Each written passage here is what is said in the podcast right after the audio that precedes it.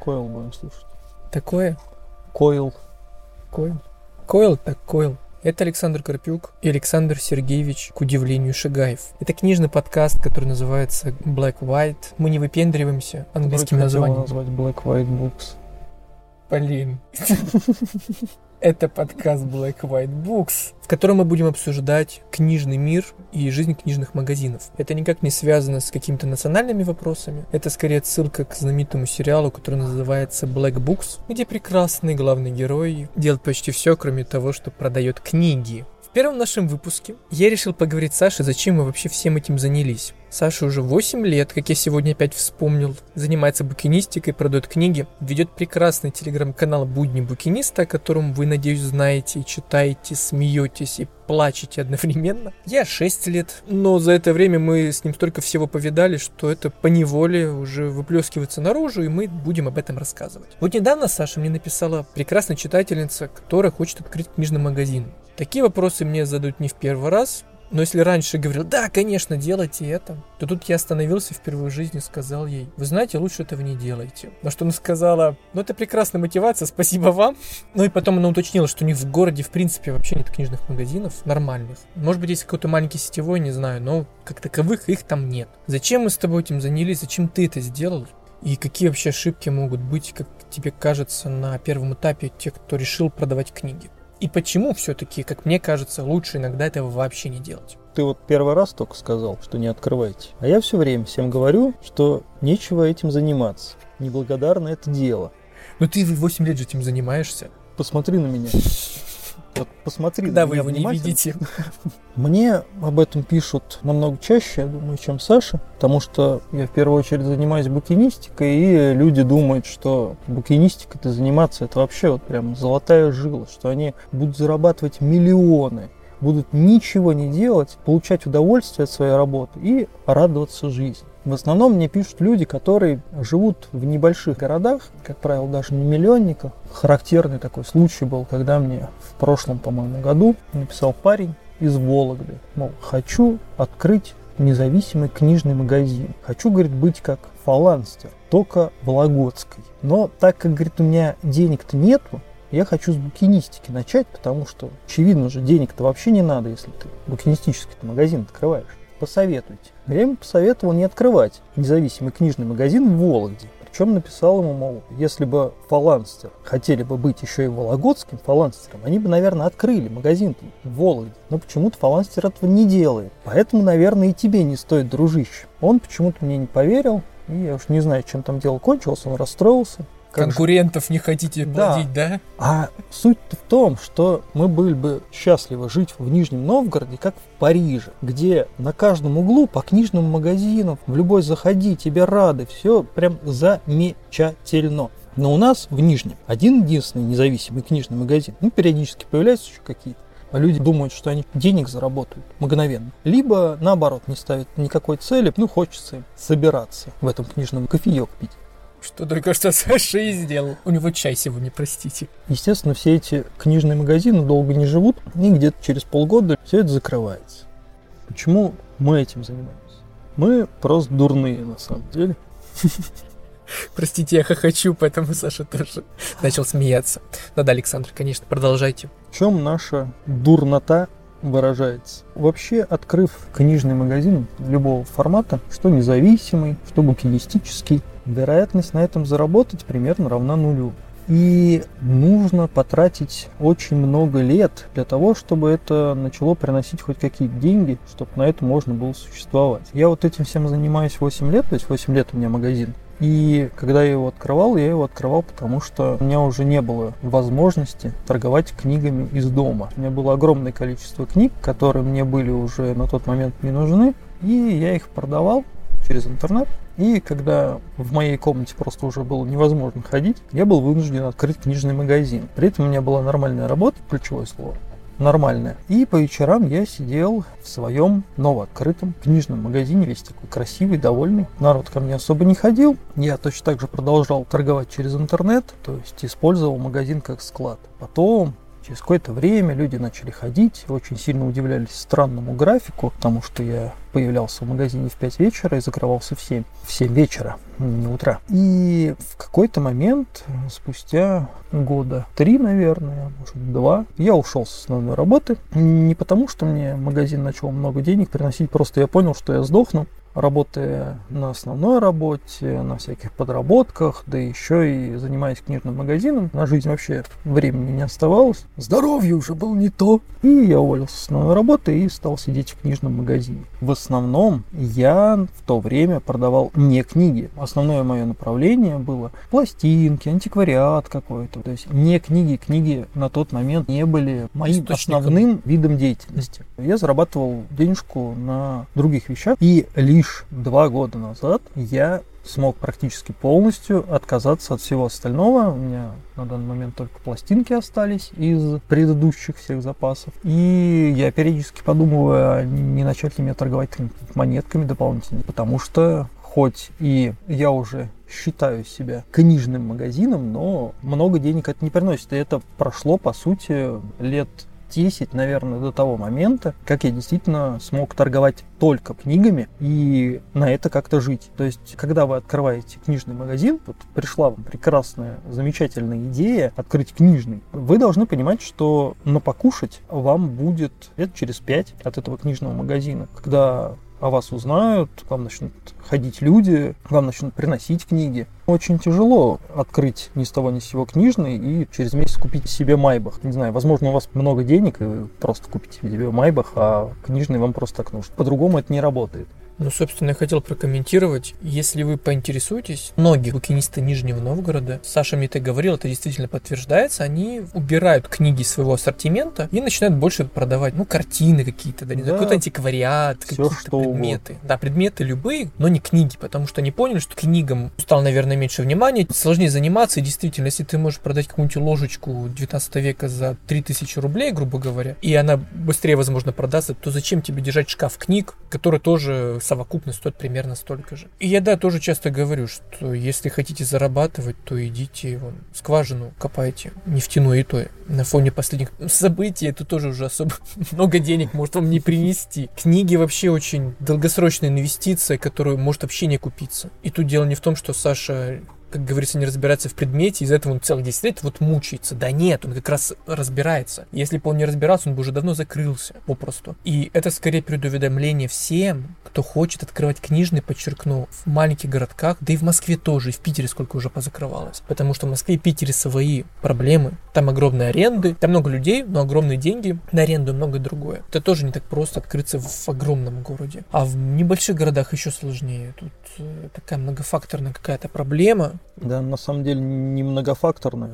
Все очень просто. В небольших городах, к примеру, наш Нижний Новгород замечательный. Хотя, простите, это город-миллионник. Толку от этого вообще никакого, от того, что это город-миллионник, потому что у нас очень пролетарско-купеческий город. И интеллигенции, которая, ну, мы книжками стараемся торговать умными, пытаемся. И людей, которые такие книжки читают, их у нас в городе не то, что прям нету, но мы их всех уже знаем. Условные тысячи человек на город-миллионе. И если в нашем бы городе было еще пять таких же магазинов, как наш, то мы бы все сдохли, потому что 200 человек в месяц вас вообще никак не спасут. Каждый зайдет, купит по книжке, а дальше-то чего будете делать? Всем этим можно заниматься, если у вас нет детей, нет ипотеки, нет каких-то других кредитных обязательств перед кем-то. Вы свободный человек, который может себе позволить пожить на хлебе и воде неделю, если вдруг все ваши 200 этих условных покупателей зарплату вот еще не получили, ребят. Денежек-то у них тоже нету на данный момент, чтобы книжку купить. То есть та прослойка людей, на которую ориентированы небольшие книжные магазины, она очень сама по себе небольшая. Проблема в этом в первую очередь. Ну и поверьте, что даже в той же Москве, если говорить Сашными цифрами, то там, ну, например, 15 тысяч человек, которые могут потенциально ходить в фаланстер. Но даже у фаланстера были проблемы, из-за этого они, например, открыли доставку уже, почты, в том числе и много другое. Делают это нет хорошей жизни. Делают это скорее вынужденно для того, чтобы расширять, ну, во-первых, круг, а во-вторых, чтобы просто зарабатывать больше денег. Вот и все. Это же довольно муторное занятие. Ну и многие, кто вдохновляется фаланстером, и я, кстати, в том числе в свое время, они забывают, что фаланстер существовал в Москве, сколько сколько лет, 20 что ли. Ну, около того уже он существует. И это Москва. Но если вы готовы действительно минимум 5 лет вложить в это, понимая, что вы будете мало есть, действительно мало зарабатывать, то вкладывайтесь. Читайте как-нибудь историю книжного магазина, который специализируется на комиксах и графических романах Чук и Гик в Москве. Они как-то писали, что первое время жили буквально в магазине и ели в прямом смысле гречку одну, причем не один месяц. Это продолжалось, потому что им нужно было экономить деньги и вкладывать в развитие магазина, иначе они бы закрылись еще в самом начале. Поэтому все довольно не романтично в цифрах, если говорить про книжный магазин. Но при этом, как Саша сказал, мы дурные, и мы этим занимаемся. И в этом есть, собственно, вторая, мне кажется, грань книжного магазина. Белая сторона такая светлая сторона. То есть это Black был только что, весь этот кошмар и ужас, который вас может ожидать. Ну, это, кстати, еще процентов 5. Да, сейчас еще немножко. Да-да-да, сейчас Саша добьет, а потом мы обсудим, что же хорошего может быть в книжном магазине. Дело в том, что люди, которые планируют открыть книжный, они думают, что он не будет требовать особого никакого труда. Это очень большое заблуждение, потому что, ну вот, к примеру, как прошел у меня воскресный день. Я здесь был в воскресенье один, Саша был выходной, я пришел в 12 часов, и в 6 вечера я закончил паковать посылки. Я целый день потратил на то, что я паковал посылки. Больше я ничего не делал. Люди, которые ко мне заходили, спрашивали, где там какая-нибудь книжка, я им показывал направление и продолжал паковать посылки. То есть вы должны понимать, что вы можете целый день, например, просто сидеть и паковать. Не Нет, читать, простите, не, не читать. читать. Я реально я не помню, когда последний раз я сидел в магазине и что-то читал вдумчиво. Не просто новый привоз полистать, понять, о чем книги, чтобы людям можно можно было рассказать, а именно сесть и почитать. Это было очень давно. Ты либо принимаешь книги, либо раскладываешь книги, либо кому-то что-то подсказываешь, показываешь, либо еще что-то делаешь. И я не могу сказать, что у нас огромный поток народу проходит, но тем не менее всегда есть чем заняться. И это такие занятия, они не то что обязательные, без них вообще никак. Работы у вас будет очень много. И нет, для почитать времени не будет. То есть люди, которые заходят и спрашивают, вы все эти книги прочитали, я на них смотрю как на идиотов. Сижу, передо мной э, гора посылок запакованных. Да, конечно, я сижу, читаю. Перед тем, как запаковать, каждую книжку прочитываю. Именно этим я здесь и занимаюсь. Давай там светлую сторону. Да я уже притих после твоего спича. Как-то даже крить-то нечем. Ну, у меня отчасти светлая сторона была связана исключительно с тем, что я думал, что это будет полезно для людей. Ну, вроде как. То есть я журналист, и я думаю, здорово, буду продавать книжки, а не писать то, что архи не полезно. Ну, такие книги, которыми, по крайней мере, торгуем мы. Отчасти, конечно, это подтвердилось. И здорово, что в Нижнем есть люди, которым это нужно. Знаешь, мне кажется, я уверен, что есть города, в которых нет даже этой тысячи человек, как мне кажется. Да, вполне возможно. Вот, даже в миллионнике. Условно, почему-то, не помню, в каких городах-миллионниках до сих пор нет независимых книжных. Хорошая в этом скорее просто лишь идея того, что ты делаешь. В плане денег это ноль или иногда даже минус. В развитии, как говорили давно наши санкт-петербургские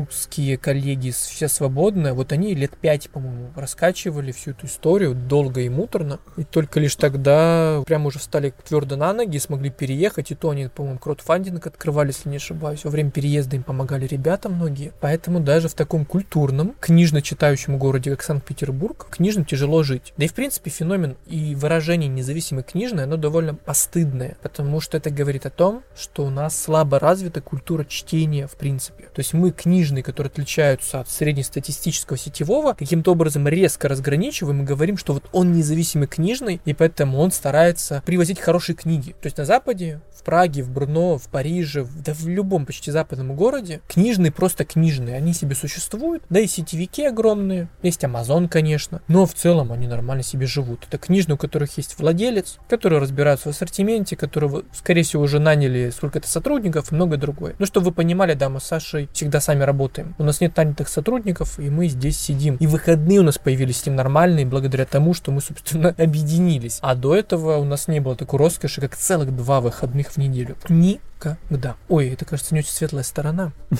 А, нет, ну идея, ребят, идея, книги. Ну и в целом приятное Смотрите, же дело. Вы познакомитесь со всеми умными людьми вашего города. Факт. Это здорово. Да, ну и в целом у вас расширится круг общения, вы поймете, что есть ребята, которым это важно. Когда была пандемия, мы ведь неоднократно бросали клич о помощи. Саше писали, что, пожалуйста, помогите нам, задонатьте нам, мы как-то отблагодарим вас, в том числе благодаря выходу новых подкастов, материалов, скидок и многого другого. Но вот это произошло. Люди, которые, возможно, никогда не были в полке, никогда не были у Саши, они нам помогали. Это говорит о том, что эти люди есть. И у нас очень часто заказывают книги из других городов. Поэтому, собственно, Саша целое воскресенье потратил на то, чтобы паковать посылки. Не потому, что он фанат упаковочных работ. Ему это просто нравится. Это его маленькое хобби, которым он молчит скромно. Мы действительно за то, чтобы таких книжных было больше. По одной простой причине. Вы же поймите, условно 3-4 таких книжных, возможно, не все выживут, но при этом хотя бы будет развиваться какой-то общий культурный книжный фон. Потому что до сих пор, когда к нам заходят люди, они видят стулья, которые здесь стоят, они смотрят антураж и говорят, у вас библиотека. То есть люди, видящие стул в книжном магазине, думают, что стул возможно лишь в библиотеке. Но это ненормально.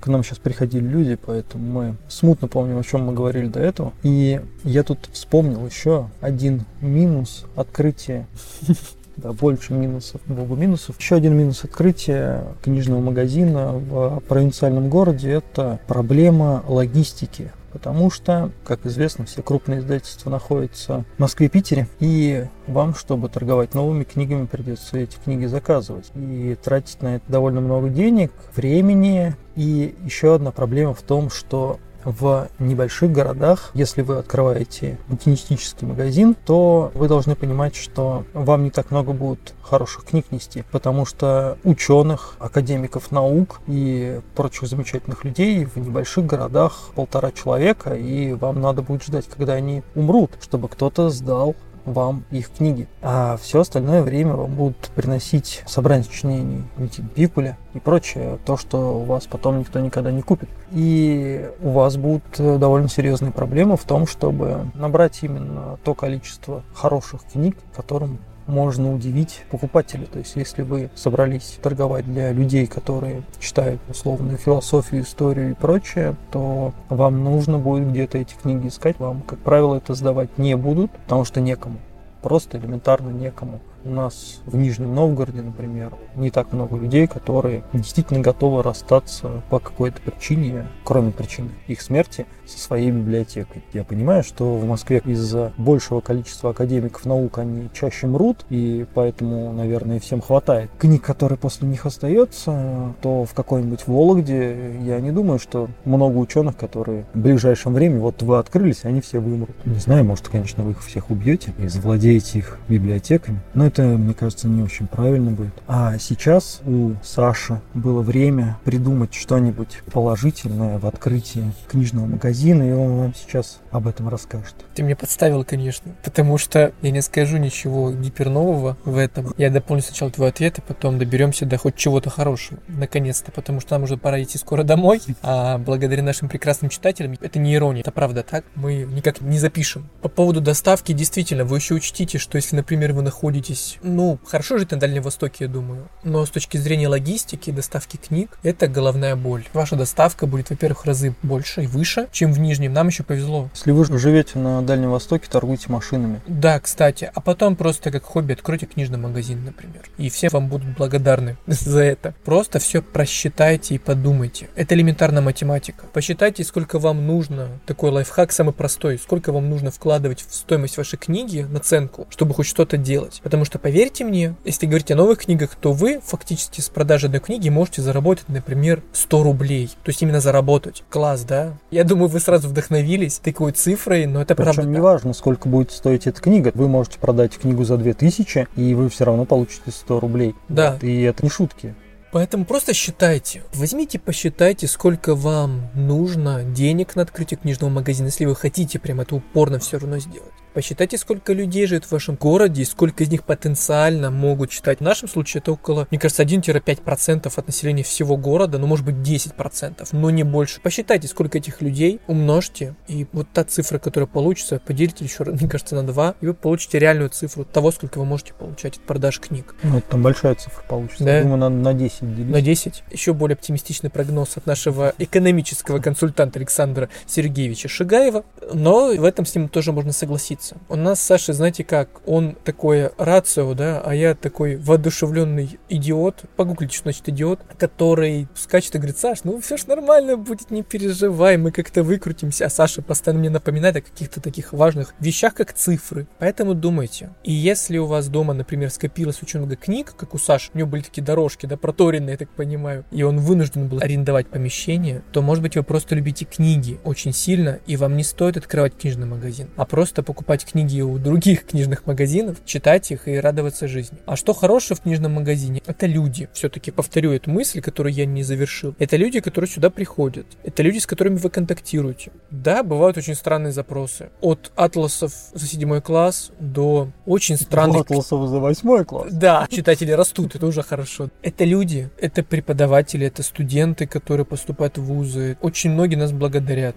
Мы можем шутить или как-то странно писать об этих людях в телеграм-канале, как это у Саши бывает. Из-за этого, кстати, кто-то боится, возможно, приходить и подумать, что он попадет в канал Будни Букиниста, поэтому лучше лишний раз не заходить. Но это не так. Прекрасные люди, это первое. Второе, все-таки какая-никакая польза, потому что, как мне кажется, если вообще все откажутся от идеи открытия книжного, то, ой, ну российский книжный рынок еще долго будет бороться с монополией, и мы долго еще будем видеть одни и те же книги примерно в одних и тех же книжных магазинах. У книжных магазинов благодаря вашей дерзости появится лицо. Как говорил Борис Куприянов, если человек любит фантастику, например, и прям не может без нее жить, ну рискните, попробуйте открыть книжный магазин фантастики. Все-таки тот же Чук и Гик рискнули, и несмотря на то, что многие могут сказать, в России комиксов не так много, не так много ее читают, но все-таки как-то ребята крутятся, вертятся, и пусть это не просто им, но дается. В общем, книжно это не про деньги. То, что Саша много раз говорил, если у вас есть основная работа, но вы можете еще этим заниматься, или нанять сотрудника, который будет вам помогать этим заниматься, рискните. Я не знаю, может быть, это очень смело будет с вашей стороны, с моей стороны так говорить. Если бы я сейчас открывал полку, то я бы сделал... Я бы не открывал да, полку. я бы либо не открывал, это правда, я не кривлю душой, либо сделал бы очень много вообще по-другому. Я считаю по-настоящему чудом, как я вообще дошел до этого момента, потому что когда мы открылись, у нас было на полке в полке, ну не знаю, ну мало книг, в общем, было. И это было все сплошной авантюрой, которая каким-то образом выплыла и до сих пор существует. Дерзайте, но будьте готовы к тому, что вам нужно будет очень много сил и времени на это тратить, хоть это и благородное прекрасное дело. Да, в принципе, любое, мне кажется, благородное прекрасное дело требует вот примерно этого. Максимум сил и очень много времени и терпения. Как музыка, творчество, любая научная деятельность серьезная, но зато это та самая долгосрочная инвестиция, которая останется с вами всегда. И я уверен, что и Саша подтвердит, за те годы, что он занимается книгами, он узнал очень много, в разы больше, чем, возможно, дает нам та же школа и иногда даже университет. Вот такой, может быть, не самый материальный вывод из тех плюсов, которые можно найти в книжной деятельности, но которые очень приятны и душевные. И мне кажется, что если бы нам уж совсем так с Сашей было плохо, мы бы уж, наверное, закрылись. А все-таки есть удовольствие в том, что ты делаешь. Несмотря на то обилие труда, в который ты в это вкладываешь. Ты согласен или нет опять? Молодец, все. Это был подкаст. Как я его назвал? Black White Books. Black White Books. На самом деле надо еще сказать, что мы пока что вообще не в курсе, в каком формате у нас будет этот подкаст, о чем мы будем разговаривать. Поэтому вы можете в комментариях или просто нам в личные написать, чтобы вам было интересно от нас услышать. Может, у вас какие-то вопросы есть про книги, про книжные магазины, как все это работает. Поэтому пишите. Ждем ваших предложений. Это был пилотный выпуск подкаста Black White Books. Александр Шигаев Всем пока. и Александр Карпюк. Пока, до скорых встреч.